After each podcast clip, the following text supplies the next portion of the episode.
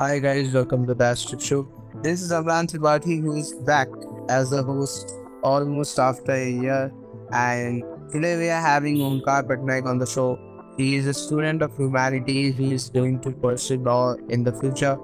According to me, one of the best minds to talk about world politics, democratic reforms, and some untrue realities of this country.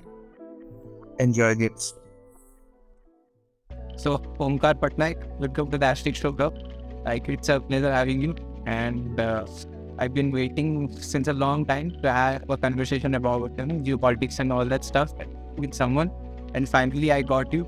So, just first introduce yourself. Sure, Amlan, it's a pleasure to be here. And uh, I reciprocate the same emotions we have. So, I'm Omkaar Pattanayak. Uh, I just graduated from grade 12. Looking forward to joining a university.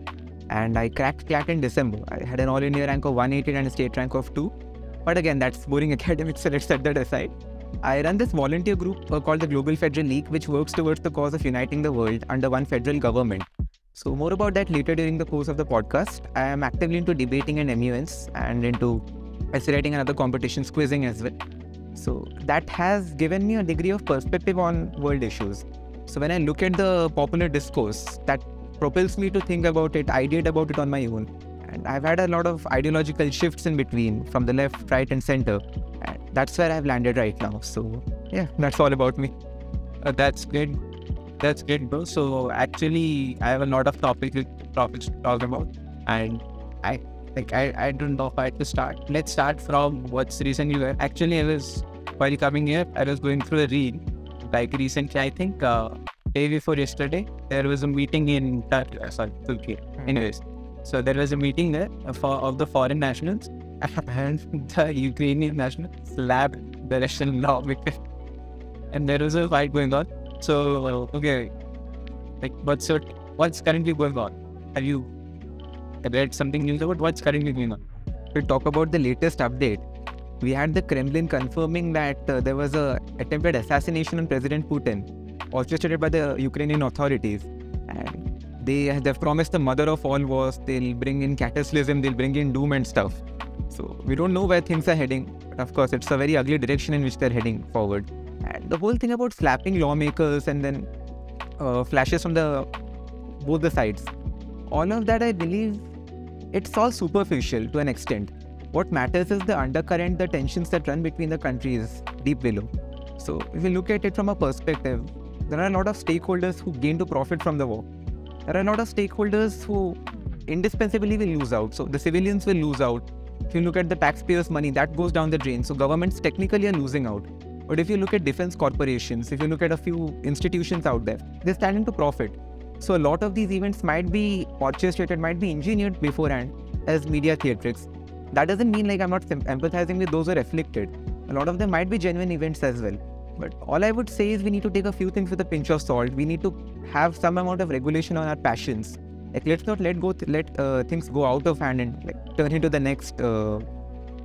Actually, you know, I have a bit, bit different perspective about the war going on. See, before starting of the war, everyone of know us know about the NATO. Right. That uh, and NATO when it was formed, it promised that it will not go till the Russian territory. Because you know it's the US thing that after the Soviet bloc was completely demolished. We all know that NATO promised, but not. It's it's basically we are doing this for our own protection and all that stuff. We will not go to more than seven countries. And I think currently they have moved to 14 or 15 countries, and recently Finland signed in Right. Finland and Sweden. So basically, a Russian thing of that war was uh, Ukraine should not join NATO Right. because if the Americans will have a base in Ukraine, that will be a great threat for the Russia.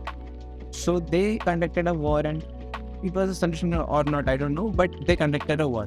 Right. So do you think uh, I it is considered to be a one leader and all that and the UN all because if the UN is the like it's basically responsible for it was made out of the League of Nations after League of Nations was after the World War One and after World War Two, it was the UN to control the world events and you know, stop wars and all that stuff. But if it's not able to control NATO and the USS from increasing their autocracy in the whole world, how can they say another country to stop war and stuff? I'm not saying war is great or, anything, but Russia has their own arguments this. What's your take on? Firstly, I would say that the UN currently is a toothless organization. At the risk of getting myself into trouble with the comment section, with a lot of other people, I'm saying this that the UN is toothless because if we look at the regulatory mechanisms, it's heavily skewed in favor of the countries which are currently assuming some power in the P5 group of countries. And if we have a look at it, there's a very pro Western take on the UN's uh, standing on issues. So, firstly, the UN itself it doesn't appear very competent to deal with the issue because it's been quite the entire while, and all of a sudden it thinks it's an apostle of peace and it tries to usher in some amount of solutions over here. Things don't work that way. The aggression has been dual-sided. It's what I would say. Like I won't against again fall for the Western propaganda that Russia has initiated the war or it's the West. It's it's been a two-sided effort, and they have successfully ushered in a war. They have brought us to the age of doom and let's hope things get better. Currently, international law itself is a, situation of void. It's absolutely flawed because, again, there's some amount of codification which is required, some amount of executive sanction which is required for international law. Like the only UN agency which can have some executive implications, some executive actions, that's the UNSC. And we know how democratic it is. So if we look at the UNGA, so we have countries which are blatantly refusing to ratify certain conventions. And this thing is not just limited to military issues, but even if you talk about climate change. So a lot of countries are yet to ratify the Kyoto Protocol, the Paris Climate Agreement. And countries are joining in and pulling out of it at their will. So all of that indicates that there is some other other flaw with the current system of governance. And that's basically what we're campaigning for with the Global Federal League. We campaign for UN reforms. We bring about some degree of legitimacy and authority to UN resolutions because that's something which has been again brought together, legislated by countries together. So there has to be some respect for those pieces of documentary. Like you are basically running an organization, organization about you know world democracy and all that stuff.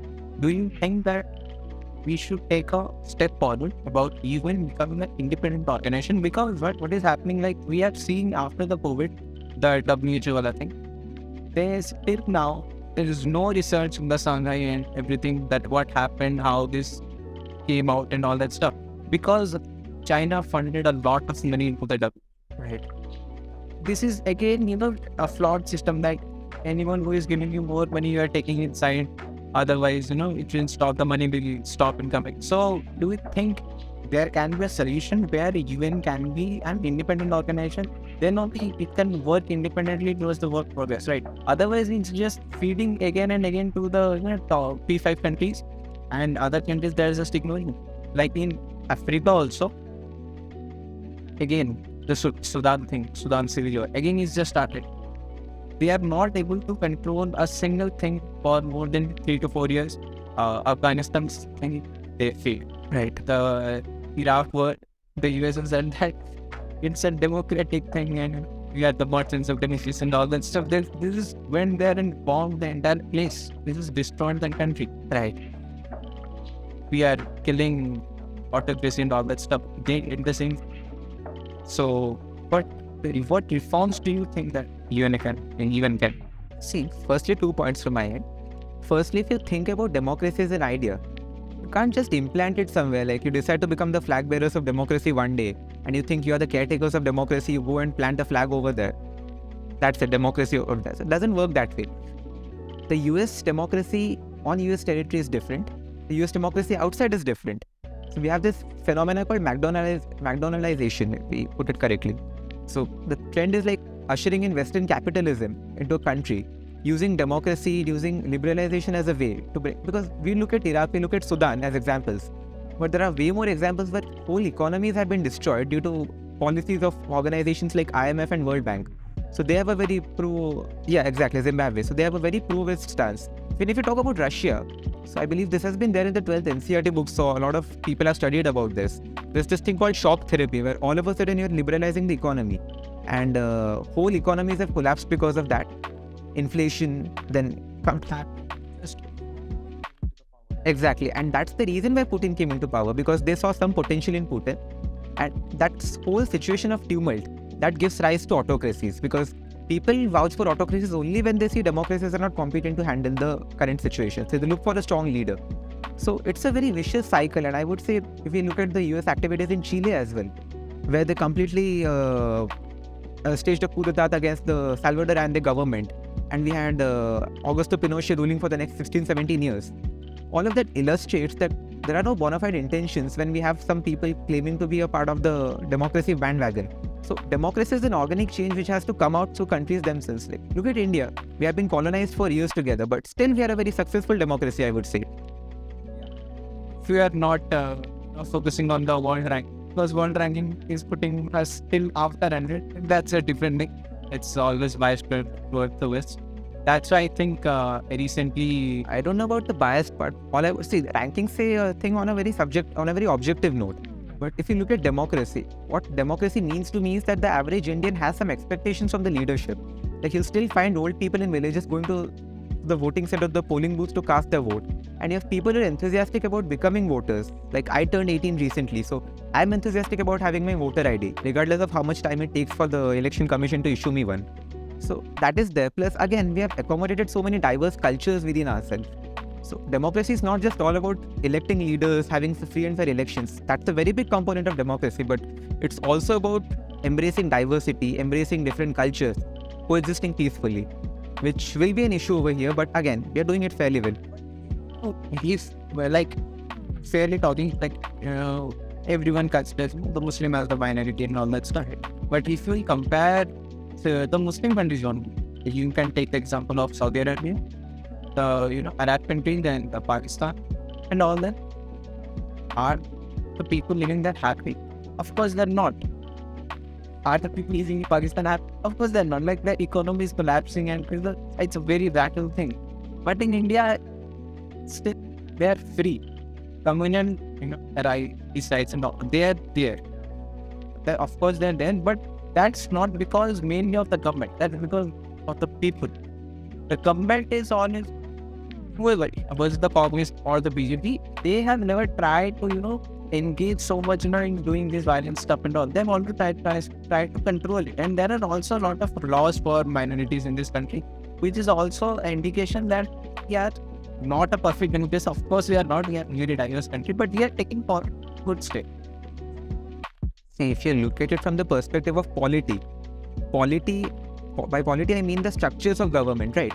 So the judiciary, executive, legislature, they technically can't go about spreading hatred. Like they can't do that stuff. They're technically not supposed to do that. But when you talk about political parties, you talk about certain institutions. The only reason why we have such polarizing elements in the society is because they gain some traction with the people. So suppose I point out some difference between you and me. Like maybe let's say you have a mustache, I don't have one right now. And I spread hatred using that. Like people with mustache are this and that. If I use that as a bait for people, so people from the non-mustache com- community, they'll sympathize with me and they'll have hatred towards you, they'll have animosity towards you. That's because I don't have any better thing to talk about. I can't talk about, let's say, food, education, clothing, whatever it is. So, in a want of issues, in a want of a proper discourse, in a want of proper education, that's when people fall into these uh, narrow-minded traps.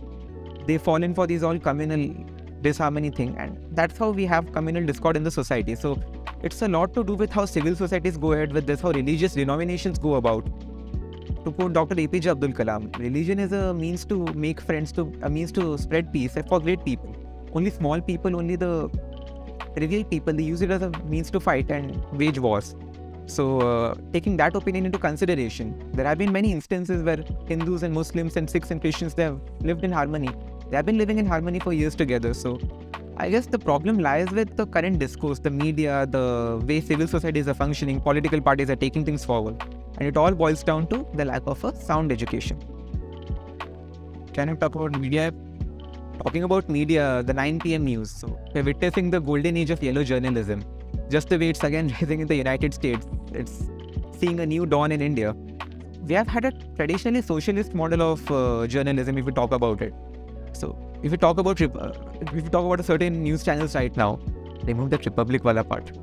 If we talk about certain news channels right now, I won't take names from landmine travel.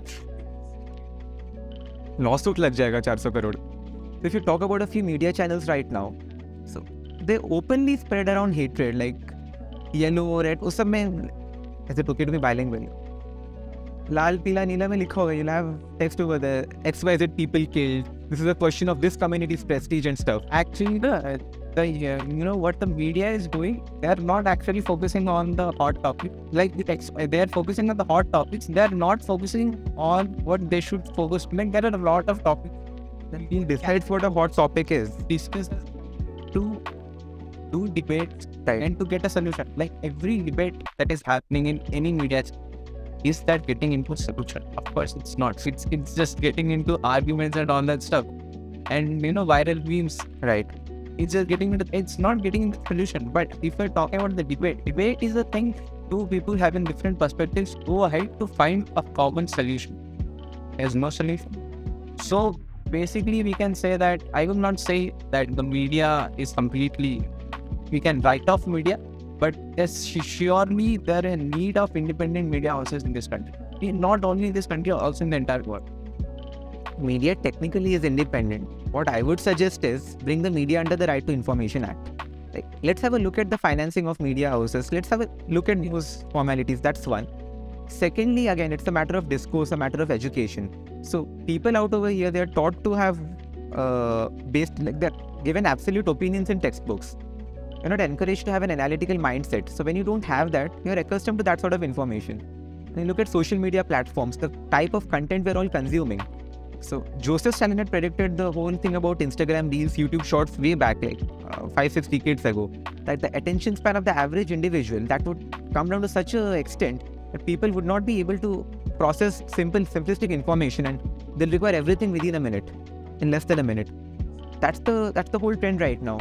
I refrain from casting my opinions on a lot of things because I simply don't have the patience to look at it.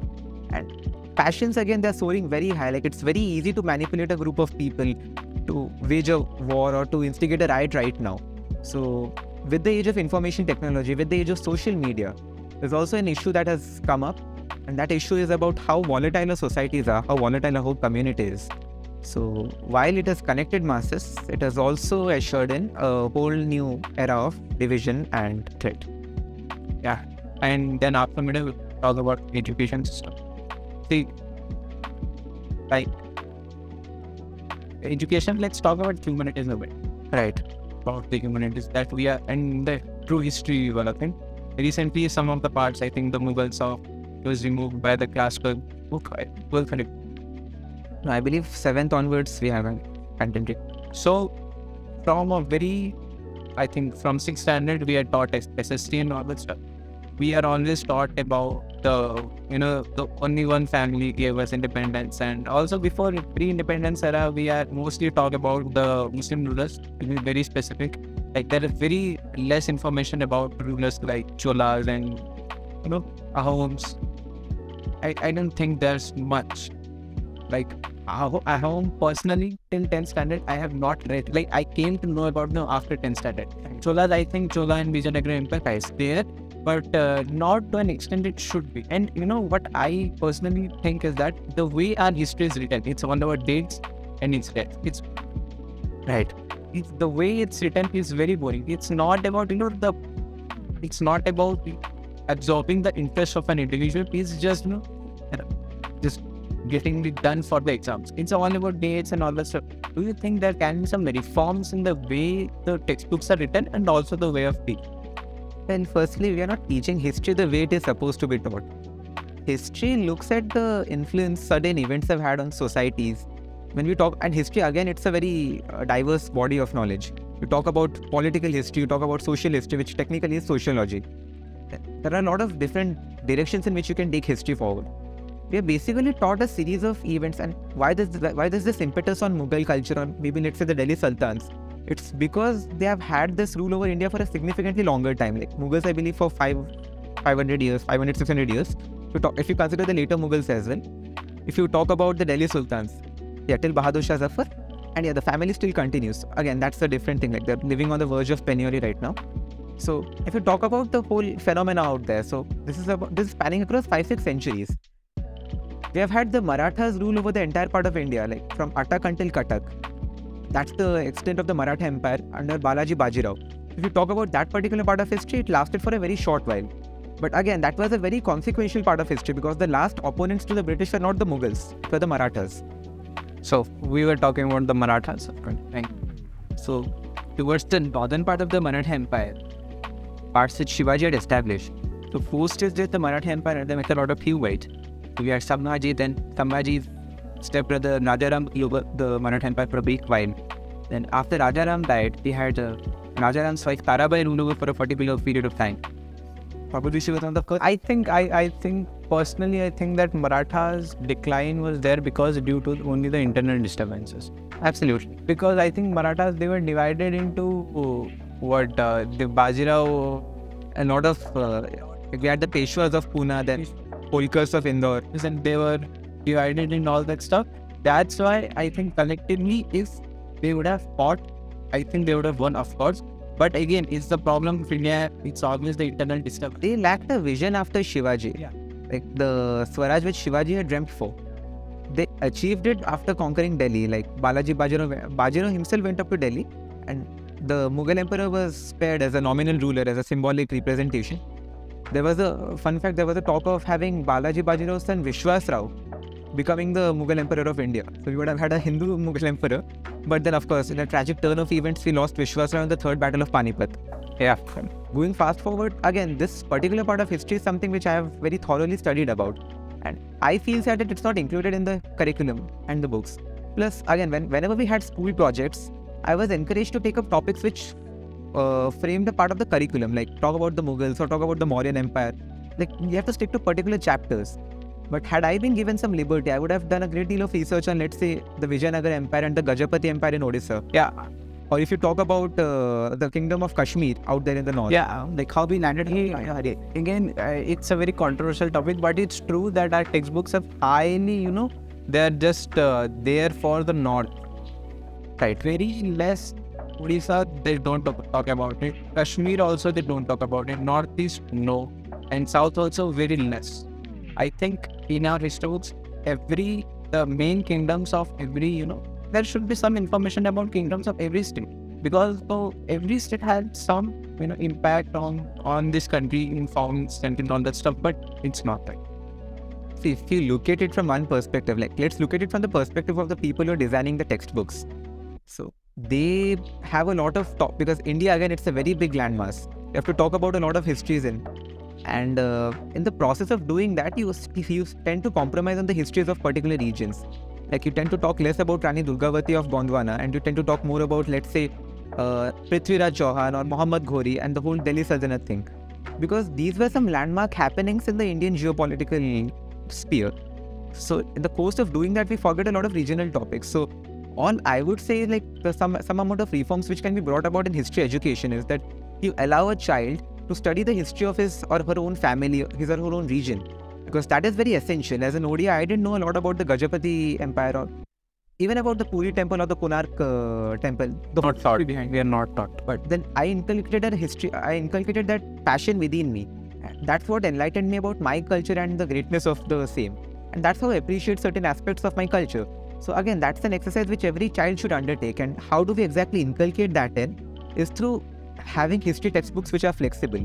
We need to teach children the art of doing research. Like this is how you go about studying history. These are the sources of history. These are the primary sources of history.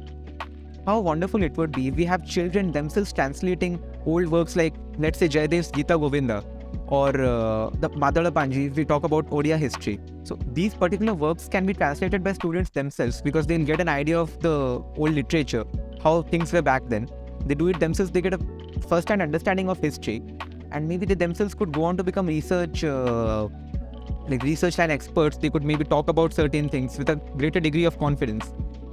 I have been supplanted with a lot of notions which I personally don't think I'll agree with after doing a lot of research myself. So the whole thing is about that. Like, even if you have certain notions right now, it's because of the upbringing you have had. like it's it's a very you know what I personally believe is what true liberalism is you can question your own notions after a point. I think if you are finding some another notions logical, you can question your own notions too. You should not be, you know, very extremist about you know your own ideas, your own identity. You should be flexible, right, taking up new things. And I think that is lacking in a lot of students. That's true. And again, uh, can you talk about modern history of it? It's uh, because uh, every one of us have no, let's stop till 10 because uh, a lot of people don't take you know humanities after it. So till 10th, we had just thought about you know just the in the Quit India movement. What do you think? I think there was a small did you know paragraph Right. where it said about the other. Right. The I still remember in ninth standard, it was just as this much paragraph about the whole Azad info, and we know how much it contributed, Right. right? And also no mention of Royal Navy. Right. The Air Force mutiny. It was there, there's no mention of that. It's basically you know the one family thing which constrained in that history. Do you think that needs to be reformed? I'm, I have no disrespect for the Congress or Mahatma Gandhi or anything, but I think that we should know from where we are coming from. Right. The Indians have a problem from where, like, I know recently some people, you know, they are coming out with our culture and all that stuff. But if you look before five or six years, everyone like even the West is the best. The our culture, our history, our own tradition, it was all rubbish. The British came there, you know, they civilized us. This notion continued for a very long period of time, and and because of our education system only it continued. Because we always showed british as, as you know we were not there up to they came and whatever they did. And also we didn't fight. We just you know satyagraha bed gaye mil gaye it's not practical because right. if you know in true sense if you see one thing satyagraha bed ke कैसे कोई तुम्हारा देश छोड़ के चला जाएगा it's not practically possible exactly it's a cumulative it is a thing it can have a impact it also it was having a impact but entire impact it was not having for sure and we are not taught about the ex- and other things in our history Then do you think those should be included If I put forward my opinion, like, I consider Nehru as a very pragmatic person, like the way he took forward India. I'm a lot in excluding his uh, like uh, what foreign policies. We talk about he was a very science guy and all. He established Right. IT institute in dance and all. He did a lot of work in that. I personally believe he did. But you know, he gave away Aksai Chin. He gave away few that. And he also he gave away veto power. Right. I'll have a different stance on the veto power, which I'll discuss later. But if I talk about Aksai Chin and like the whole thing, why we discredit Nehru as a prime minister right now. Imagine you didn't have Aksai Chin, you didn't have the China war. Like things were okay until then. If you talk about non-alignment movement on the face of it, it's something like he took a pioneering leadership over there, pioneered a front for the developing nations, the third world countries as they were called so. So he started the non-alignment movement along with uh, Sukarno in Indonesia, and then we had Joseph Broz Tito from Yugoslavia, and you had the Egyptian premier uh, Abdel Nasser. So until like the problem with Nehru was again he was too much of an idealist. So that's something which came down to him from his mentor Mahatma Gandhi. And whether we call him Mahatma or not, that's a different question. But with uh, down through Gandhiji, that's what uh, is the whole thing that came down to him. And the problem with too much idealism is like when you're driven by an ideology as a whole, you tend to disregard the realities of the current society. Pacifism is something I agree to an to an extent, but I believe in pragmatic pacifism. If you look at the quest of Netaji, there are a lot of things I don't agree with him. His allying with the Axis powers, I don't agree with all of that stuff. But then it takes a lot of courage and initiative to do what he did. So he showed the path to a lot of Indians out there, and we had the Royal Navy mutiny, as you pointed it out, or the Air Force mutiny later on. And these are struggles which we don't talk about in our history books. Again, history tends to favor the victor, like favor the victors, and that is the tragedy of history. That's the very reason why I suggest is we shouldn't have a curriculum for history as such. This might sound something out of the world, like how exactly will you have students study history? You basically teach them research methodologies. These are the sources of history. This is how you verify things. This is how you verify facts. Open their minds. And then it's your choice whichever topic you want to study for history. Like what happens with students when they pursue a PhD? That's when a lot of people get to know the truth. Because until then, we have planted their heads with so many preconceived notions and thoughts. And this is not something which is just plaguing the humanities stream. When if you look at the sciences or at the commerce stream, due to a lesser extent, but the same phenomena exists. So I would say our humanities course has not been very well structured because the data is completely outdated if you talk about the books. If you talk about certain instances, there are a lot of events being added. Like we have the BJP government in power right now. So we have Article 370 added to the syllabus. We have Deen Dayal Upadhyay added to the syllabus. The whole idea of integral humanism and stuff added to the syllabus. Uh, when we had the Congress in power, we had the 2002 Gujarat Act added to the syllabus. So governments, when they come in and they leave, they the best experiment uh, room for them, the best experiment lab for them is the education system. Now we need to understand that education is something which is supposed to be independent of this entire phenomenon. So that, of course, is a tragedy, and that's why, again, I support uh, support the involvement of the private sector in education to a large extent, largely to the extent of designing the curriculum.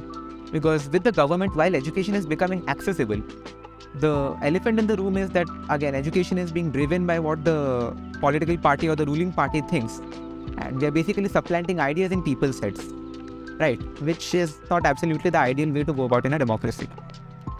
Yes, right. It's Right. because you know Germany was not exact like it was not only the one field. We are never taught about the IFM plan previously on. Right. Like, do we ever talk about it was cruel or something like that in our textbook? Never. But it was, of course, it was. And was it necessary? Was it ne- ne- necessary? Exactly. But we are always talking about Hitler, you know, killed this million Jews and all that. It was wrong, of course. But you are only seeing the one side of the story. And also, again, in India, we are not taught about the evil British did with us. I don't think exactly. Bengal famine, they were responsible, not like they are taught that this in a war, this all can happen, and this all has happened to us. So in future, we should avoid this kind of thing. For that, they are taught. But I think we are not taught exactly. Like, are we talk about? Uh, do we talk about the Kalapani thing? We don't. No, like it was hell.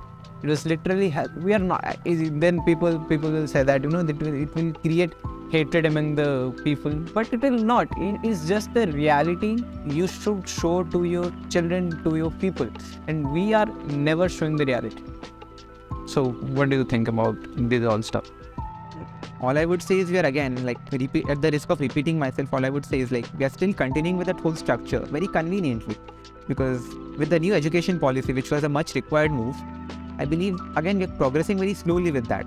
Like we're trying to incorporate in a few changes which don't match exactly with the infrastructural requirements we currently have. There's a sort of a cultural lag that we are facing in the education system, and history, of course, it's the it's the biggest sufferer because sometimes history can be outright propaganda look at Nazi history. So the way that was taught once, they incorporated Nazi culture, Nazi ethos into mathematics classes. Imagine the extent of the whole thing. And I believe that's even if not to that extent, because we currently have the internet, we have a lot of resources to verify our information from. We lack that research aptitude, that analytical ability to understand facts. What saddens me the most is we are digressing from the key issues on the ground we are looking back at we are looking back at historical figures like we are insulting Veer Savarkar or we are insulting Nehru and that's become the norm right now. We are having memes around them. Like memes for the sake of humor, for the sake of freedom of expression, it's absolutely right. And you're not exactly like no one can infringe your rights in that aspect. But it's more of a question of morality and ethics. Like what are you exactly doing with your life out there? When you're spreading memes like this, when you're spreading ideas like this, you're diverting the public's attention from something productive. And that's the whole notion where we are caught with if we quote Rabindranath Tagore from his book Nationalism, there was once a time when India was a very enlightened civilization. But over the period of time, we stopped progressing, we stopped updating ourselves, and we kept on eating the remains of whatever was there with our past legacy, with our past history. So the whole generation gap that currently exists right now is a generation which is disillusioned with its past, which thinks that we have talked enough about the glories of the past. It's time to embrace the West. It's time to embrace modernity. There's another generation now Which isn't actually modernity. they don't know the definition of modernity because the West isn't exactly modernity. And we have another generation which is very rigid in its beliefs, which doesn't exactly embrace, uh, let's say, a lot of customs and traditions, which lacks the necessary empathy. So, as a bridge between the two, we need some sort of reconciliation. We need some sort of rediscovery of our own old ideas and thoughts and beliefs. So, all that has been suppressed under the decades of curriculum framework and stuff that needs to come out. And the only way of doing that again i would say is research inculcating research aptitudes. Like people abroad they know how to write research papers. Like if you go towards europe education is subsidized to such an extent that people have two three degrees just like that. And phd is very common out there. When we come back because but it's a fact you know like we are here most of the people you know lower middle class or they're of the middle class if they want a job and you know want to settle in life but in the west everyone is well settled so they have a lot of time you know for the research work for to you know go for their hobbies. Again it's changing in india slowly i I hope it changes more in the future It will be an organic change because Yeah. we can't bring to we can't give money to all the people and go- go get rich Think about a lot of people who just pass away pithy judgments, just like that. Like India is a country of the underdeveloped, people don't have a conviction. We need to understand that there was a systematic campaign to bring us to this condition. And again, the reforms take some time, and that's what we're currently undergoing. So, one of the biggest failures I would say of the Nehru government back then was like it didn't go about with universal education. That was one thing which they couldn't work on, amongst a lot of other accomplishments they've had. So they focused on higher education. They talked about IIMs, IITs, and AIIMS. But what about primary education? Because that's the gateway to higher education. So a lot of people don't reach until higher education, a lot of people who reach, they're ended unemployed because they don't have their own thinking skills. If I tell you that this phone is red, you're bound to believe it's red. Because that's what you have been taught your entire life. You can't challenge me that maybe it's not red, it's some exact uh, some other shade of orange, let's say, or yellow. We had, uh, I think, in some stand-up comedy of uh, someone, he said that as Indians, we are not taught the art of asking questions, right? Right. And again, with the Ne- Nehru thing, let's uh, get back to that. Right. Regarding veto power, all I would say is again, veto power inherently it looks like a very unjustified proposition. Yeah, it's unjustified because it again says that you know concentration of power in some people and not in like it's against federalism as a global level. Of course, it is. But what I have read is that he rejected because you know he didn't wanted to go. I think the USSR was offering uh, us veto power, and Nehru didn't wanted to go against the US because at that time US was a threat. Like we know we have seen movies like how it was stopping us from you know conducting nu- nuclear operations and all that stuff the cold war dynamics so basically that's why he you know he just rejected but i feel that uh, he lacked some of the you know foreign mechanism at that time what do you feel That's again, he best knows there are reasons best known to him. My theory on this whole thing would be to some extent it's fortunate, like, at the risk of again drawing myself into controversy, I would say. It's to some extent fortunate that we didn't go for the veto power thing because just imagine a lot of things that happened after that. We have had veto power used incessantly a lot of times by countries to preserve their interests. And interests at the cost of violating human rights, conducting war crimes and stuff, genocides, a lot of other things happened. Had we had the veto power, India as a country, we have something called a conscience.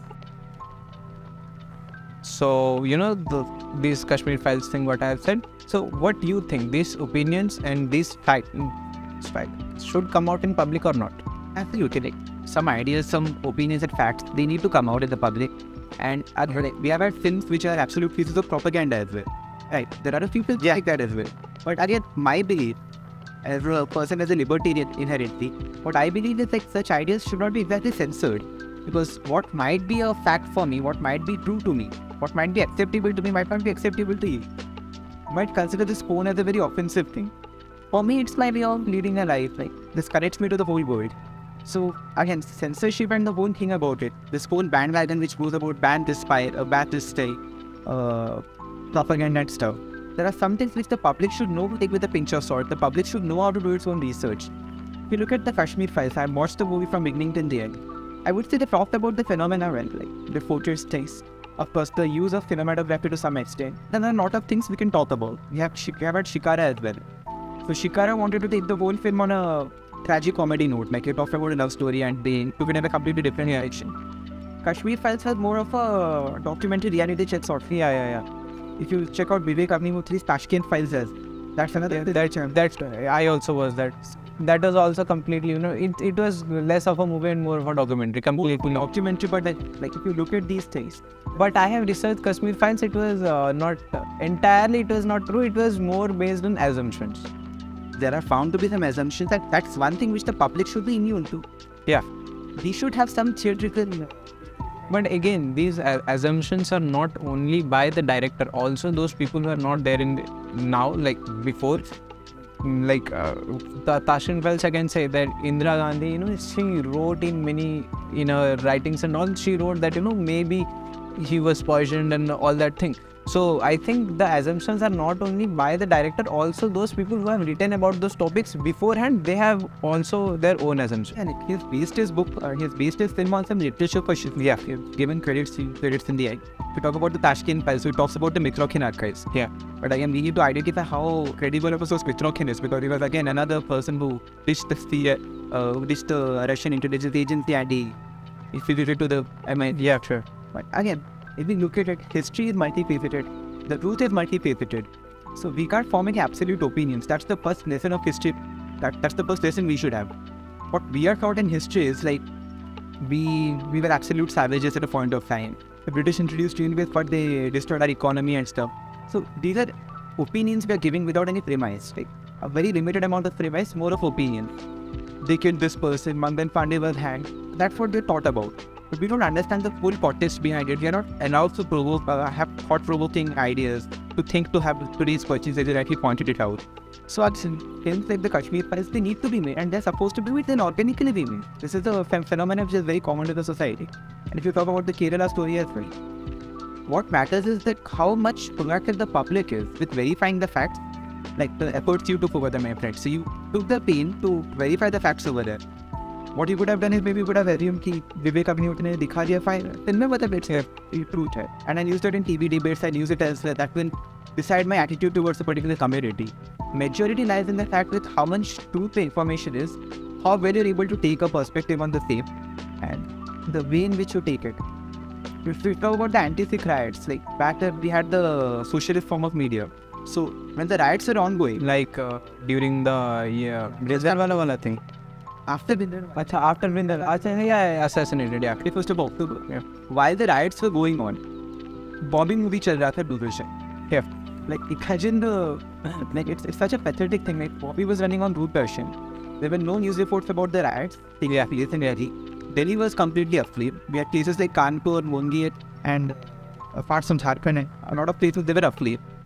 And parts of Bengal and Maharashtra were somehow secure. And Bombay and Calcutta because we had we didn't have Congress governments over there. So we had Bal Thackeray taking care of the Sikhs in yeah, yeah, Jyoti Basu taking care of the Sikhs in Calcutta. So the Congress leaders they didn't they didn't get a lot involved.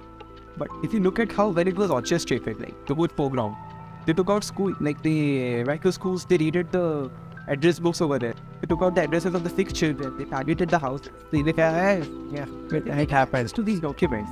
So again, these are things which need to come to light.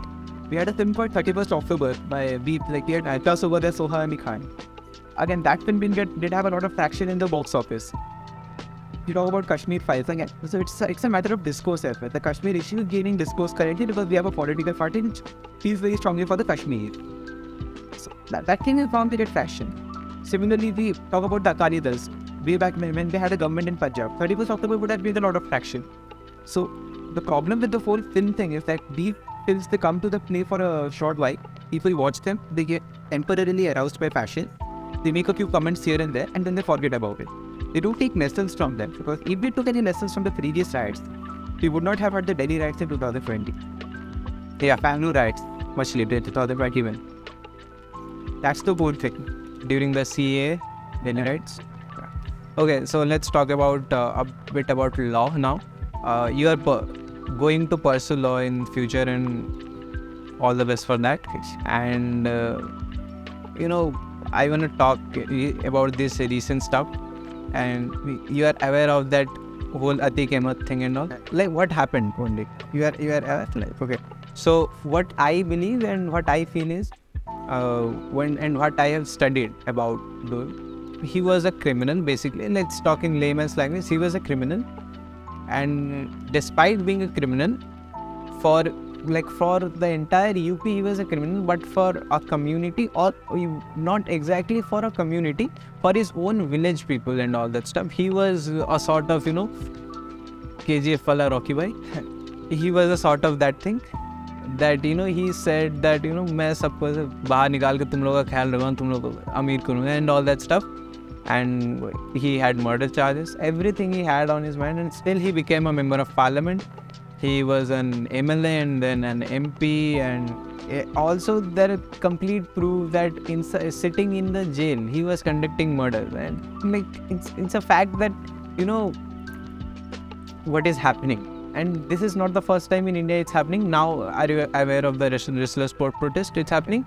Bhushan Singh. Again he is also that kind of man I think he, I think the government is having some connection with Bhushan Singh like uh, actually it's two point controversy because the wrestlers who are protesting they are having some connections with the Haryana wrestlers thing and that's why they're protesting. And also Bhushan of course he's pro- now from the BJP and all. So he's also having some political connections so it's a two-sided game. That's why no know, the Supreme Court also said that you know you go to the High Court and I have given my judgment so it's no solution is coming out. Do you think people like this? And I don't think there's any true uh, law in our uh, you know cons- constitution that prevents these kind of people to enter into politics first thing. And second thing do you feel that education should be a thing in coming in politics? Because what I was taught and everyone uh, is taught in class 8 and 9 that no education is required to join politics. It's just the age that is required and your motive everyone else of us knows what the motive is. Anyways so do you like what reforms can our law we can make in our laws to prevent these kind of people? And we you know we are going through an artificial intelligence revolution. How can we do such things so that more people from tech from your humanities wala background and commerce background more people like that more educated people can enter into politics youth can enter into politics or you know now the political game is all about एक यहाँ पे बंदा गुंडागर्दी कर रहा है पूरा area उसका है मैं मैं मैं उस एरिया से मैं ही लड़ूँगा कोई पार्टी मेरे को ले लो मैं it's all about that how can that be prevented first thing and second thing what your take on this Atik Ahmed वाला incident about Atik Ahmed, as a lawyer, he's accountable. Okay, as a lawyer, yeah. We deem as a document of innocent acted proven guilty.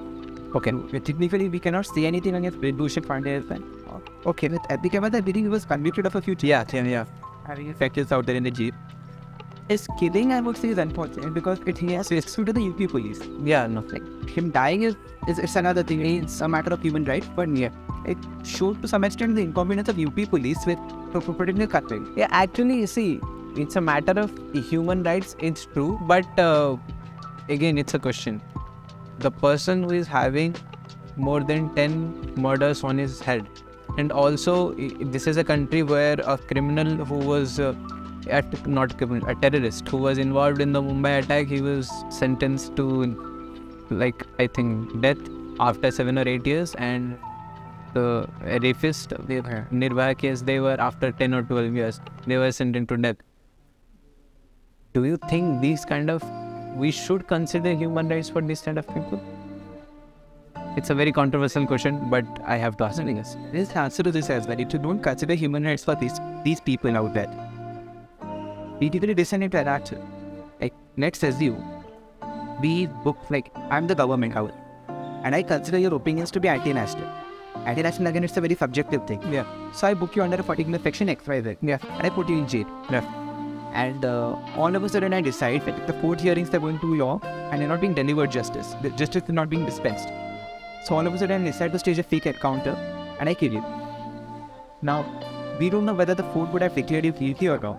Okay, but the constitution, the makers of the constitution, they had, had some thoughts in their mind by allowing this right to the imprisoned for the convict. I think uh, it's uh, it's under uh, a right to life, right to life, liberty. There is a against conviction of offences. Right, yeah, right second conviction. Article 21 to say take care of this. So Article 21 is right to life and liberty.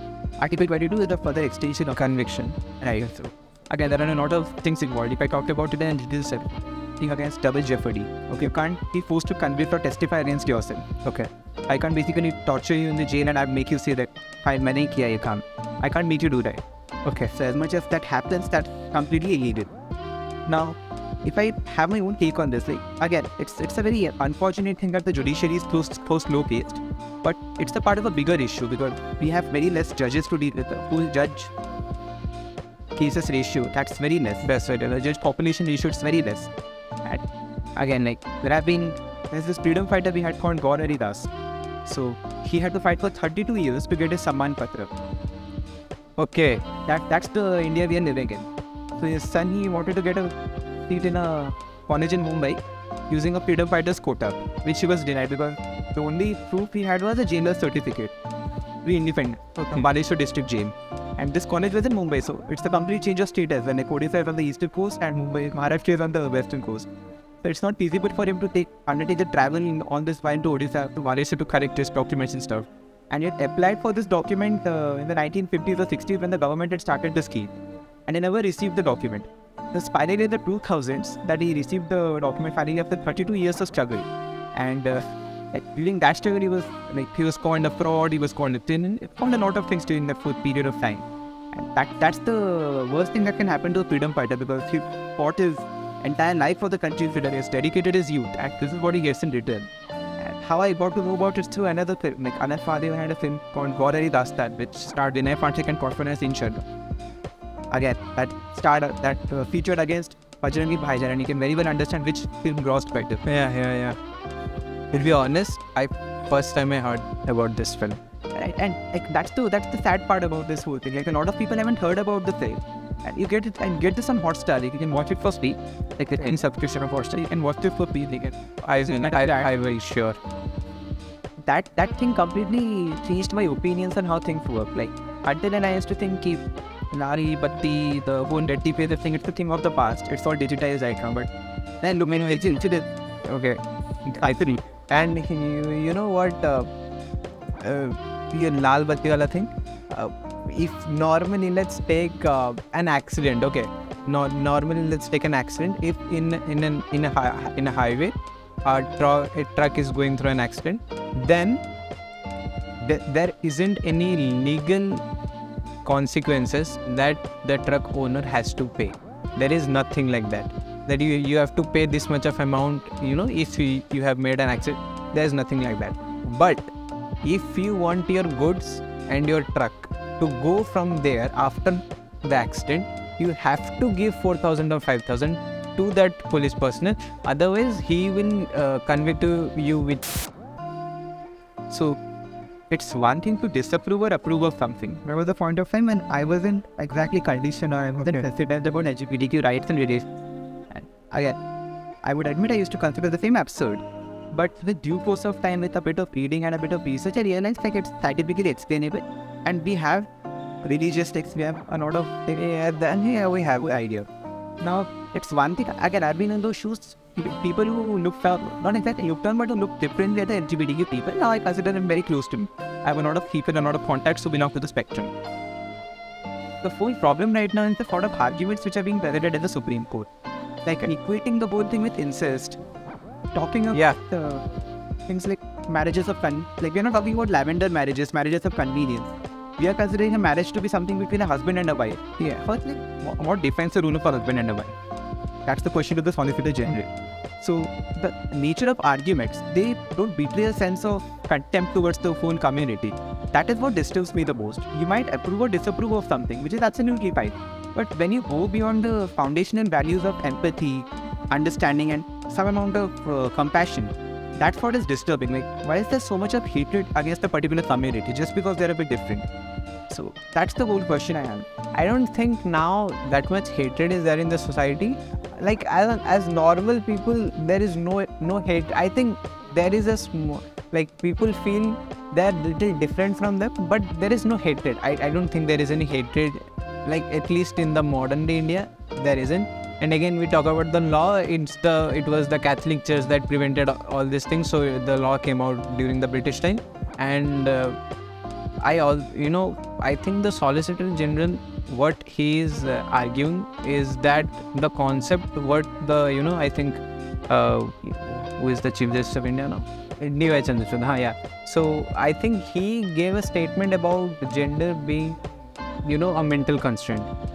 I think and the Solicitor General questioned that because you know uh, again we have to see another fact of it. Because in Europe after they have made all these things very legal and stuff see it's a true fact that those people they can't reproduce. It's a true fact. I think not I think in Europe and in Sweden also in some parts of Sweden, uh, some small children like eight to ten year old, they are taught about you know you have a 200 types of uh, genders and you can choose. Like uh, in Europe, it started with LGBTQ rights, and now it's going to a way where they're saying children who are normal by birth they are normal, but they're saying that you can choose whatever you want. Which are normal. What exactly do you mean by that? I mean, they're are they are male or female by birth. They- They're just normal male or female by birth, but they are given not rights I will say, but they are influenced like 8, 10 years old in school. Like there are 200 kinds of uh, like we say you can choose any religion. There's a you can choose any gender, and it's happening you know uh, in small kids actually who are coming up.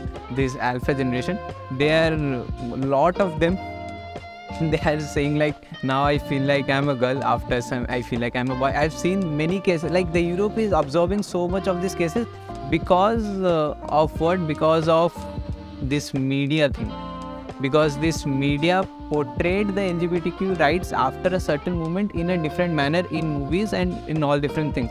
And the Solicitor General, what he is saying is that I don't agree with all of his arguments about the arguments he gave about marriage. I totally don't agree with that. But he gave some statements that we should not promote these rights in India in that kind the Europe is promoting because that will again affect our own children in the future.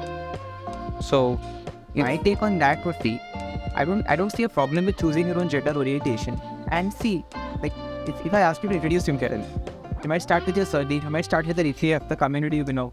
Some people are very passionate about the caste, so they go to the caste dimension F. So it all depends on the influences they have had. We are all a product of the influences they have undertaken, or we have been influenced throughout the entire lifetime. So the only reason why I'm a libertarian or why I believe in a particular idea is because I've come across people who have convinced me about it. So the world is a free place, they say. And I don't see anything inherently wrong with influencing or even like enlightening children about this whole thing because they are supposed to know stuff. My problem lies with the fact that a lot of people don't think, a lot of people have preconceived notions for the role of a girl and a boy. Like, what exactly differentiates a girl and a boy other than the genitalia? If you look at the current generation, like there are some biological phenomena which yes, I agree with, but traditional societal roles have changed, right? Yeah, it doesn't mean like a girl can't become an advocate or a girl can't a bike and a boy can't cook. So that becomes irrelevant right now because we are progressing towards a more of an egalitarian society. So again, uh, identifying yourself as a girl or a boy, that's in a way reinforcing those old social standards. but you know, many uh, influencers in Europe and many uh, senior media journalists, they are going against it for one of the very important reason because uh, this is promoting two things actually. Those people who are satisfied that uh, now they are, you know, they are not not you know male or female, they are of the of a specific gender, and they are going with that. Great. And some who are not able to do that, they are just dying in you know confusion, and it's happening a lot because it's a natural thing. It takes a lot of uh, you know efforts and many things to exactly identify uh, all that stuff. So it's promoting LGBTQ marriage. Of course, it's promoting, and another thing promoting is people are not marrying only. And we all know that Elon Musk also talk about it. A decrease in you know populations in those countries. It's a huge concern. China also did one child policy, and now their older population is just increasing. So this is also you know a societal thing that we need to carry on as people. We need to carry on as youth. It's not a problem in India, of course. I'm just saying in a whole world world's perspective. So those senior generals, they're saying that thi- this isn't good for the future generation. That it's their argument basically. We can talk about things like artificial movement, all the same, but we every one of us know that the higher the technology becomes, the higher the cost becomes, and less people get to afford it. It's a very true thing. So we have to talk in the general society manner. If you talk about procreation as the ultimate goal of a wedding, Not ultimate goal of a wedding, but you know, as a community, you have to do that. right? Now there are a lot of couples who really don't procreate. Yeah, so even if they don't think they're responsible. They have had had all humans being competent at. To take care of children. No, no. We would not have so many aborts. Would not have had so many that ending yeah. in orphanages. The whole purpose behind this thing is like what I say is people are slowly they're getting more conscious about their individual autonomy. I would like, I would, I would not want a child. That's not what I'm saying factually, but like, imagine, I don't want to have a child right from. But the society is pressurizing. So eventually I end up having a child. And bringing up that child, I realized like maybe I was not meant for this. And that reflects on my upbringing on the, of the child, right? So I would not be able to extend the best opportunities to the child. Or I might consider the child as a burden for the rest of my life. That might define my attitude towards the child. Had I been allowed some more time, maybe I would have decided to have a child eventually. So this whole thing about procreation, this whole thing about taking forward the race, we need to see what extent we are going forward. I would say people are free to make their own choices, and I don't see it, it going bad anyway for the future generation. Because you think about it, people are more conscious. So people are having children right now. We can be at least sure about one thing: they take good care of the children, then ensure that the children are given the best upbringing, and you won't have people abandoning their children just like that. So it's again, it's a very yeah, big issue for debating. Oh yeah, ma'am, please. So enough controversies on this topic. So uh, let's uh, get back. Uh, let's come to what I was asking about. What are the law reforms that India can take on for a fast? Like one thing is that the judges are less. I have seen that they're actually less. You know, for one judge, I think it says that uh, three or four lakh cases. I think more than that for one judge, and it's it's a very disproportionate ratio. But anyways, what do you think? What what reforms can be made? uh, judges, we can't blame the judiciary to be passive. No, me, no, no. We can't blame the judiciary to be passive. You look at but Supreme Court's vacation, if you make sentence in court, then Yeah. yeah, much Much wicked. Much. Yeah, it's true. that's true. We can't uh, tell them to be more passive, but we ca- can we make some changes in lawmaking? Right. Firstly, the whole judicial, like there, there was this proposal for a Judicial Appointments Commission in 2015, which was struck down by the Supreme Court on the grounds of being unconstitutional. Now, that was one of the biggest examples of judiciary and uh, the executive and the legislature clashing against each other. This, I believe, Keshavananda Bharati. Yeah. Keshavananda Bharati in 1973 was a case where the judiciary and the legislature had a problem with each other. Like that was that was the peak of judiciary legislature conflict, and after which they entered into a brief period of uh, like he had the emergency, and that was the darkest period for judiciary this where Justice C. N. Rai became the Chief Justice, superseding two other senior judges. Yeah. That was when the doctrine of seniority was broken. Uh, so after that, this was when they had the Judicial Appointment Commission thing. So the idea was like we have a committee, they have a committee set up which appoints judges, and we increase the number of judges we have.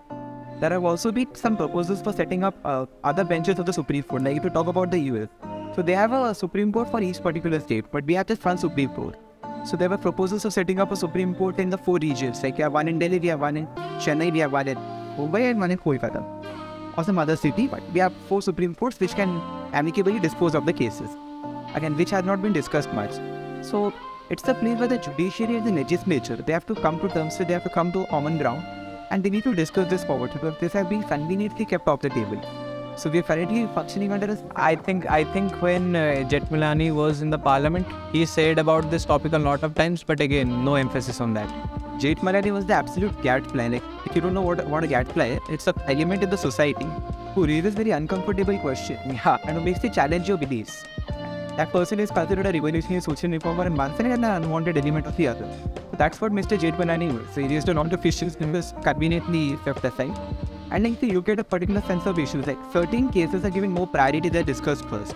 Like filing large law hai, परसों Oscar hearing order, And there are some cases which lie pending for 50-20 years altogether. So a lot of these phenomena are organic. The judiciary is all organic. And the same thing applies for the police, for the administrative services, for the revenue services so there is a need to increase the capacity they take one concern would be the quality of services deteriorating so again the end product would be like we could work on the university on the school education we could groom better officers for the future that way we could increase the capacity for the officers we're taking in like let's say we're recruiting 100 IPS officers right now. Let's train people better at the school level. Let's train people better at the university level, and maybe we can take a thousand competent officers. Those thousand competent officers would have a better work-life balance. They would have a better salary, maybe. And let's say like we could increase the salary. We could have some reforms, of the employment structure. They'll function under better circumstances.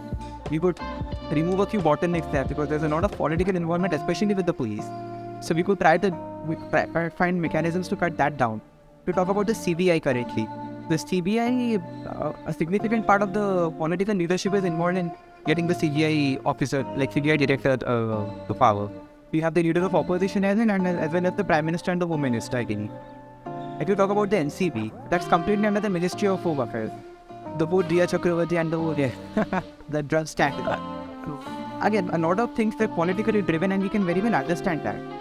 But for the sake of content, the media is continuing with the whole thing. Like they, have a narrative, they have something for the 9 p.m. news, they're continuing with that. Again, you know, the media is funded by someone and we know how it is. And that's why exactly I support the Right to Information Act on the media houses because again, corporate funding of media is understandable. You know one thing about the Right to Information Act, and see, it's not that accurate. I personally, you know, it's it's actually it's ac- accurate, but it again, it the hand li- li- lies with the government. Because I personally, I requested some information about in the right. I will not say about what I asked, but uh, till now, they have just sent me one mail. That's it, not more than that, and I haven't got my answer yet. So you know, if you ask normal things, they will say. But um, again, if you ask things that may concern them, they will not.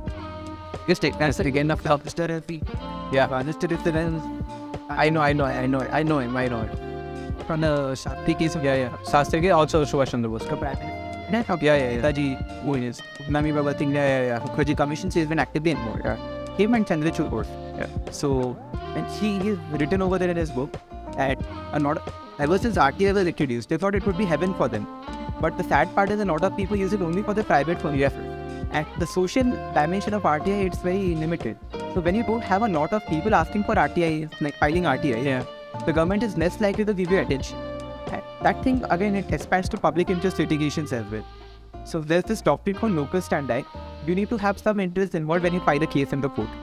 So just because you like me or not, you cannot fight fight a fight a case on behalf of me. Like मेरा दोस्त property lady. You can't hmm. fight a case like that. But suppose I'm a poor ma- migrant laborer or a marginal farmer and my property has been confiscated. You can find a human rights case on behalf of me and you can fight. That's the that's the whole thing about public interest litigation. That's different of private interest litigation because people are using it for their own interest. Yeah.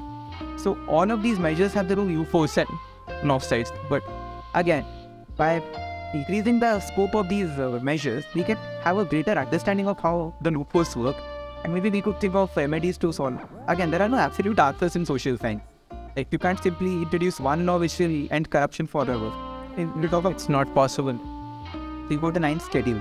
Ninth schedule deals with uh, the IRR, Yeah, yeah, yeah, yeah. people needing their own political the defection, The anti-defection law. the anti-defection law. So when Rajiv Gandhi introduced that, he was hailed as a crusader for anti-corruption and now the problem with the whole IRM BIRM thing is parliamentarians they're not allowed to have a vote of conscience. Yeah. Suppose you're the party bill. You decide a vote in favor of this bill, regardless of however harmful it is to our national interest. As a party member, I cannot exercise my own conscience vote, I'll have to vote in favor of what you're saying. And if I don't do that, you can get expelled from the parliament.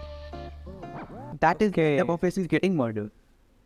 We have a law of that sort, but there's another law which states that suppose two thirds of a party, like party representation in particular state.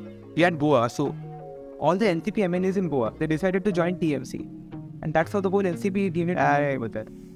That's very common in sky state, and that's something you're not addressing. So a lot of loopholes here and there. So let's. I think we have come to the end, of this podcast, and then uh, let's talk about the BJP government and the Modi, because I will not get into one, but uh, you know, everyone of, of, of us know that I don't think only for the next five years, but also for the next ten to fifteen years. There's BJP BJP coming. I don't think I don't know Modi will be there or not may the reports were saying that this may be his last election and he won't contest anymore because I have like I have read what uh, you know Vajpayee written about the BJP that he, you have to quit governance after a certain age and all that stuff. But I don't think I think BJP gonna stay there for 10 to 15 years. So, what do you think the BJP has done right, and what the BJP can improve? And another question is, if not Modi, who?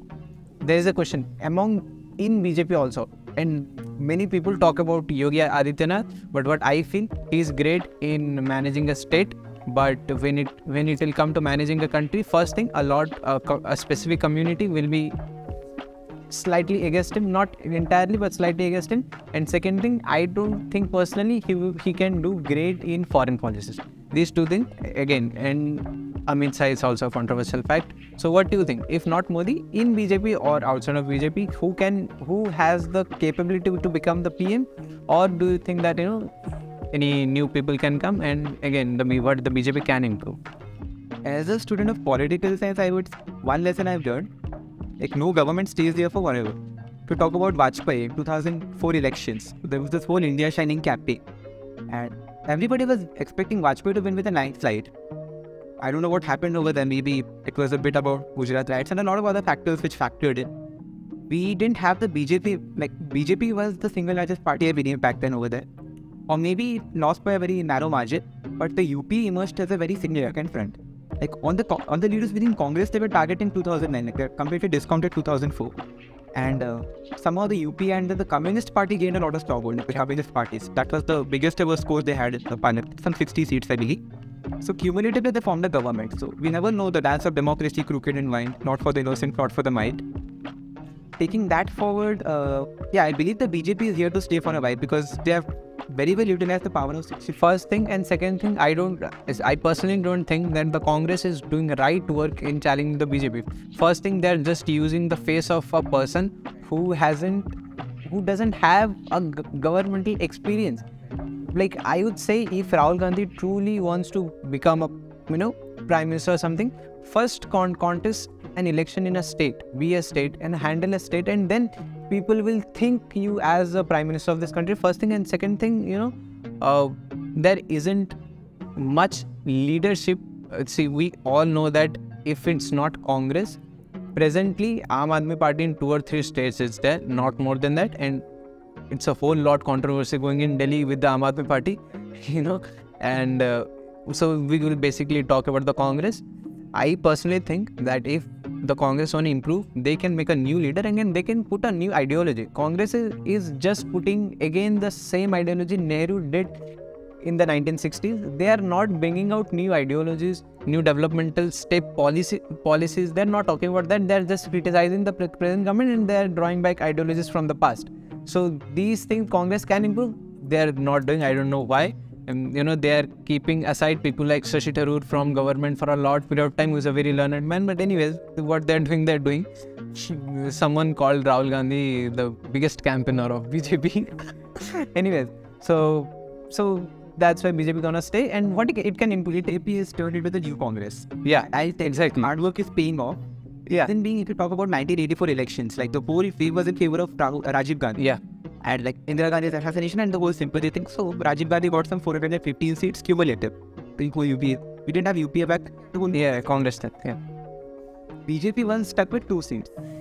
Like one in Andhra Pradesh, believe, another one in Gujarat. And Vajpayee and Advani, they lost from their own seats. That was the condition we were in.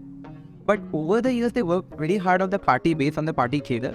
They talked about organization and stuff. The problem with Congress was after Nehru, they had very tumultuous time. Like this is not the first time they're going down in the. We had a time where Indira Gandhi was considered a mom ki gudi. Yeah, but but I feel Indira Gandhi was one of the strongest leaders of this country. Indira Gandhi groomed herself to be a very strong leader, and she was surrounded by very like she had good. Yeah, yeah, yeah. there. So what Indira Gandhi did was she completely changed the face of the Congress. She turned it into a personality-driven party rather than cadre-driven Yeah. organization. Yeah, yeah. So the old Congress had a lot of faces. It had Yeah. Vallabhbhai Patel, it had J.B. Kripalani. it had Govind Vallabh Pant, it had Jawaharlal Nehru. So Nehru was not the ultimate authority. Yeah. But with this new Congress, we had Indira Gandhi triumphing. She became the face, and that continued with Rajiv Gandhi. And we had Sanjay Gandhi in between, who was aspiring to become the successor, but in a tragic turn of events, we lost him. After Rajiv Gandhi, what happened is they lacked very strong face. Like Sonia Gandhi tried to banish the show for a brief while. They had leaders like Sitaram Kesari, Practice Sitaram Kesari, they had P.V. Narasimha Rao. Now also they have made uh, Malikarjun Kharge as their president. The whole thing has been organic to the Congress. The problem is they didn't have a significant opposition back then because all they had was coalition. So Congress बड़ा party बन जाएगा like single largest party बन जाएगा government में नहीं आएगा so they basically buy off you M L A not buy off you M L As earn they have of you it's true bro it's true in every political party you can say M L As earn they और a few MPs here and there, they form the government. Coalition ka sarkar. The coalition, yes, as Pranab Mukherjee quoted. Now the problem is the BJP has worked over the years, and they have built a democratic. They have, they have built a demographic dividend out there. Yeah. a very strong voter base which is bound to vote for them. And they were the first to acknowledge the use of social media, which the Congress was very lazy with. So there was a point of time when Shashi Tharoor was the most followed person on Twitter. Yeah. Now it's PM Modi. And that's because they understood the value of social media. And I'll credit Prashant Kishor for this because he understood a few things, a few trends beforehand. Now, the thing is first come, first serve. वो पहले आ गए हैं, they have created a narrative. So they're bound to have a first, like, first, first come, first advantage रहेगा उनका. With the Congress, what they're doing is they're basically trying to stick to their old tactics, as you pointed out. And they're basically sticking to the same issues which the BJP is throwing at them. Like, if you look at other countries, the opposition, gen- the government generally tries to deny the opposition any media space. But over here, the government is ensuring that the opposition gets media coverage. Yeah. Because we have a leadership which doesn't take into consideration a lot of factors and it's playing into the tactics of the ruling part. So it's very meticulously planned out. This, this structure will stay for a while.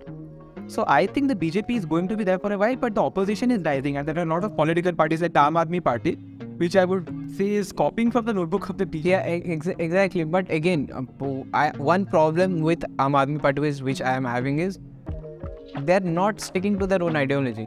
Same people, those he they convicted that you know they are the corrupt people and they are doing coalitions with, with those people only. And, also with Kejriwal, he is just siding down anyone who is coming, whose figure is you know getting more than him. I Aam Aadmi Party, I think, has the potential to become a bigger party if they have, you know, they stay with their strong ideologies. They need to understand two things. Firstly, BJP and Congress. Like if they want to become the next BJP or Congress, they need to understand like cadre or organization sab. They have to start from the bottom. Indira Gandhi turned the Congress into a personality-driven party because Congress had some organization. Yeah, yeah. Already was easy to do so. BJP worked on its cadre strength the entire while. So you have a series of leaders from the yeah, from the BJP. What Modi did was he basically overshadowed all of them through his uh, extremely brilliant persona, his oratory skills. That's one thing we have to give to the man. So the whole Bombay Convention, like we had Sushma Swaraj supporting Advani over Yeah, yeah. and how Modi put Advani, to become the prime minister, that's another story. So that's that's interesting. That's fascinating. With the Aam Aadmi Party, the problem is they are very rigid right now. Yeah, exactly. Relatively flexible. Exactly. Like they're employing some tactics here and there. They won Punjab, which they were bound to win 2017 में as well. But they had a lot of electoral mistakes over there. They've capitalized on that. They've done well right now. But with Gujarat, the sort of claims they were making, like CBI ने ये report निकाला है, we Again, exactly. like if you make those sort of claims, nobody's going to take you seriously. So as much as the work they've done with the education and healthcare, like that's a Yeah. this I think That's done great. well. And like that's the thing that all the political parties, there are big PR agencies, what I would say. Like they, they know how to publicize the world. All of that is great, but when you get into petty politics like this, that's when you're losing out your vote bank. So I would say consolidate your vote bank in the existing states. Maybe work towards expanding in the neighboring states. Try to look out for states with similar issues. But when you go here and there, you simply are beating around the bush and losing the main issues. So you won't have a single proper electorate. With the other parties, like if we talk about the TMC, it's very regional. It's very no, also very like we want to stick to our state because we don't want the BJP to get in and jeopardize. yeah, exactly. BJD also the same thing. Right. So th- that's the thing with the BJD. If you talk about NCP, BJ, BJD also, you know, TMC says something against BJP, uh, BJP also and all that stuff. They don't allow PM Modi to go to West Bengal a couple of times, but uh, BJD also doesn't do do those things. BJD, exactly, play play playing a, like you know a part of BJP only कि भाई तुम हमें हम यहाँ पे हैं, we are not going against you. Let us do our own work. the whole thing about governance is you don't want to antagonize an authority which is above you. Because at the end of the day, you realize doing that will only give you some part-time dividend, maybe some political dividend. At the end of the day, maybe you can say PM ने ऐसा किया हमारे साथ हमको पैसा नहीं दे रहे. That's that's the most you can do. But when you want to do something productive on ground, that's when you realize that you have to have some degree of cordiality with the government. So that is something which needs to be factored in. How I look at this is like the ideological framework has changed. There's a concept called Overton window in political science. When I talk about extremist left-wing things, like I talk about nationalize kar do sab no private property and stuff. Things like let's say uh, public distribution system, universal basic income. This is not acceptability. I am talking about about a period of time. If you go to let's say India 30, 40 years ago, if you would have talked about let's say Ram Mandir or you would have talked about uniform civil code, people would not have supported it. But now you find an overwhelming support for the ideas because there has been a slow concerted approach towards influencing people in this direction. So when I talk about Ram Mandir, you're more likely to agree to setting up a new temple or maybe preserving some elements of Hindu culture or let's say uniform civil code like सबके लिए एक कानून Similarly, when I talk about uh, nationalization, I talk about public uh, property, सब कुछ privatization को end कर दो. So I'm more likely to agree with public distribution, universal basic income. That's the whole game which is being played with us. And That's where we need to consider the education of political science. Like politics, padna dekhna is one thing. People think they have become very proficient in political science by looking at a few news headlines. It's a whole subject here, bro. We're yeah. not studying something which is just up in the air. And that goes for sociology and that goes for civics, the whole yeah. do- domain as well. People think they are caretakers of the society, of the culture, when they don't understand what culture denotes. So these are a few things which need to be taught to people. People need to be sensitized, and that you know, just say, you know, a f- few, b- like what improve, like BJP has done a great thing in, you know, in uh, this Kashmir issue, international affairs, India's voice in the in, in all those international affairs, also in the GDP. But again, that's a whole different thing. That one this, place I think that BJP's work has been underrated, like the Modi government if in particular, is the environmental sector. yeah, it's it's improved. Like yeah. going to COP26 and having the Yeah, yeah, with yeah. Because prior to the thing, we ha- we talked about environment, green India, and stuff. All of that that was on in the paper. Yeah, yeah. We're taking some efforts over here with renewable energy, with roads, with logistics and highways. So the good work needs to be appreciated. Yeah, yeah, true. Kashmir again, like it, it was a great decision to abrogate the article. Again, a few administrative changes here and there, like the way you. Yeah, but that's again a whole political and political. Right. So the whole phenomena out here is whenever you have a strong leadership, there's bound to exist a vacuum because strong leaders emerge out of a vacuum that exists with the opposition. So I guess the opposition needs to like bruise up. The opposition needs to stop up and take some serious interest in politics. And like, we, we are having a lot of ideas about a third front, about a non-Congress front, so the regional parties coming together, which is a great thing because it gives a boost to federalism. But then another idea which has to be taken into consideration is that how strong are those regional possibilities? Because when you don't move out of a particular state, you can't form a holistic idea. like if we will just talk about what India should focus in the next five years, like it's just like a rapid fire round. And as the BJP government is in the power, they will have to focus on that. Give me five points. Those five points India should focus in the next five years. First, the uniform civil code. Enact it's been long due. Okay. If you can't enact it, at least have a. I believe they already have a committee. Like Uttarakhand has a committee under Justice Ranjana Desai. Have it, uh, have it on a national level, or maybe whatever state say. Ranjana Desai, I think she was uh, in Kashmir. Right, right. There is a Kashmir delimitation. Yeah, yeah, yeah. delimitation. That's one. UCC for sure. Then fast forward the whole thing about the new education policy because Okay. it's, it's a great idea, but it's been there in the cold storage for long. Yeah. It's time to make it happen. Roads and stuff, all of that is cool. But then when you talk about the environmental impact impact assessment thing, so uh, that that whole thing got into a bit of controversy during the lockdown, particularly towards the Goa side. Like there was this whole thing about the Mollem, the, Mollem part of Goa. Then you would talk about uh, Aarey forest. So we had some is- issues which were raised and which immediately got subdued due to lack of any popular political uh, discourse. So try to avoid those issues because again here's the government which has done some groundbreaking work in regards to environment. So work towards delivering on those goals. Economy is something which needs urgent attention so i believe it's time. While i respect the job of a pakoda wala but still we need to think about more job opportunities. It's a great thing we have an apple store finally in india right now and industries are moving in. So maybe we could work towards increasing more jobs and increasing job security because the gig economy is on the rise. The gig economy is basically the informal economy Yeah, delivery agents because their jobs are not secure so while we are generating jobs for them, when we're generating income, we need to ensure that it's somehow the other way standardized. So uh, informalization of the economy needs to be avoided. That's that's the I believe that's point uh, four. I yeah. Uh, the last point I would say is now the common and harmony front. There's this image of the BJP which has been quoted like it's a very divisive party. It, it brings in polarization. I won't. Ex- I can't exactly agree or disagree with that fact because it's a very subjective question.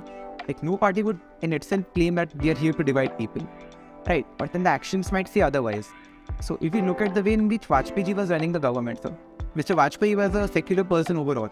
Yeah. And he understood the meaning of secularism in the true sense. So we should not go about patronizing certain religions, but again, we should not that should not amount to de- depriving certain religions of their rights.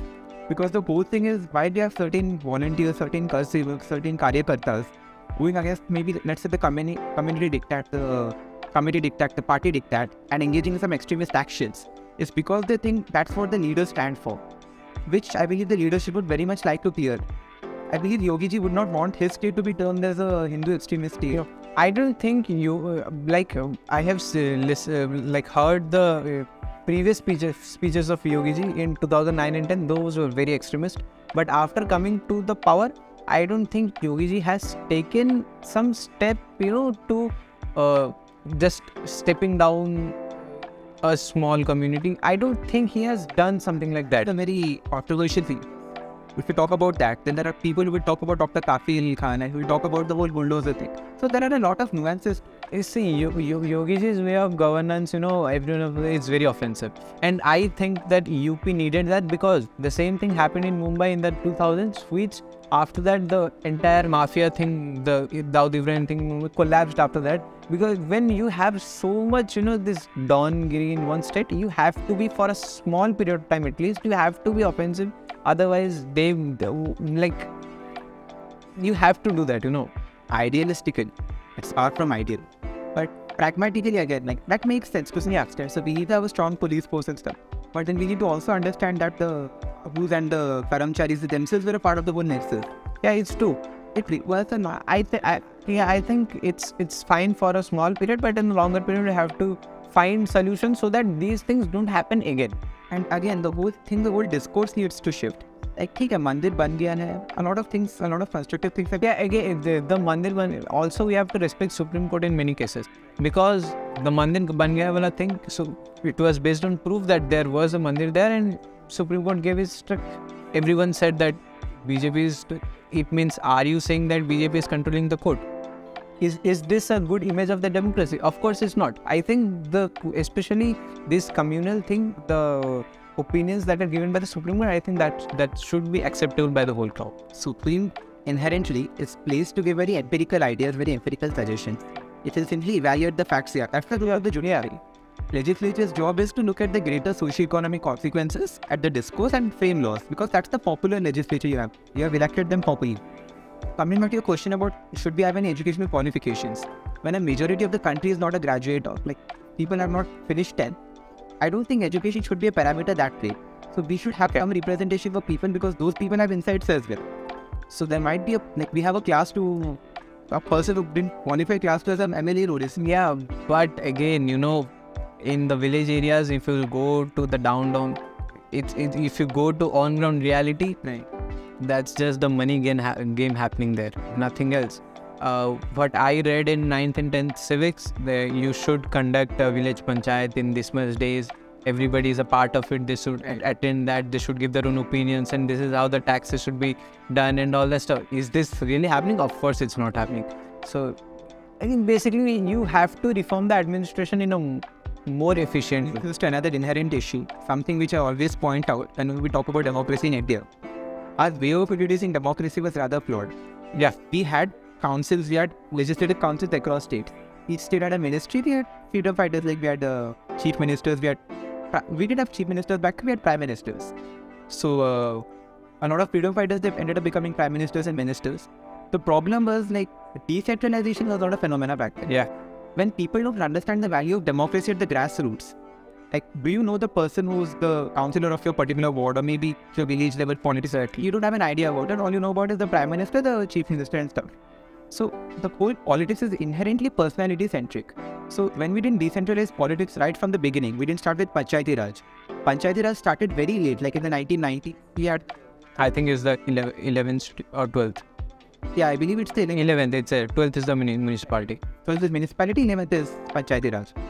So like Panchayati Raj and municipality, all of these ideas, they came very late, 1992, 1993. That's the that's the era. Those were some really disturbing times for the priority. So when people don't know what to do with their vote, all they see is they see a central figure. They don't care who's the member of parliament, which is a disturbing trend. So why people in India they go and they vote for let's say Modi ji or they go and vote for Naveen ji or uh, anyone any other leader they have. It's the charisma of that particular individual that dictates everything. They don't care whether this particular person has exactly 10 corruption cases listed against him. And the problem is like you cannot exactly debar a person from contesting elections if he is accused of something. It has to be a conviction. In that case, you can debar a person from contesting an election. So again, that's another region which policymakers are again thinking about because a lot of fake cases can be filed against an individual to prevent a person from contesting. But we also have people who are genuinely convicted. They still and they contested. So, bro, it's it was really an amazing podcast, and like I love talking to people about all these topics because we had a lot of opinions clashes, but it's great actually. You know, this is what I like to have opinion classes with people so that I I can you know listen to your own opinion. You can we, we can form a overall solution. Exactly, exposure to new ideas. So yeah, bro, it was just great. And uh, my friend sometimes gets gets bored because कहीं भी मैं ये सब बोलना start कर देता हूँ but anyways it was great experience and I hope we can do this type of podcast in the future as well. Look forward to it. It was a great experience. Thank you. Pleasure. So, guys, I hope you all thoroughly enjoyed this podcast. I personally enjoyed this podcast a lot, and you know, you will, you must have come to a lot of new ideas through this podcast, and I hope that you're gonna absorb all these ideas through you. And the entire goal of this podcast was to set a new narrative in the Indian political system, and I hope that both of us have contributed some in doing so. Thank you so much.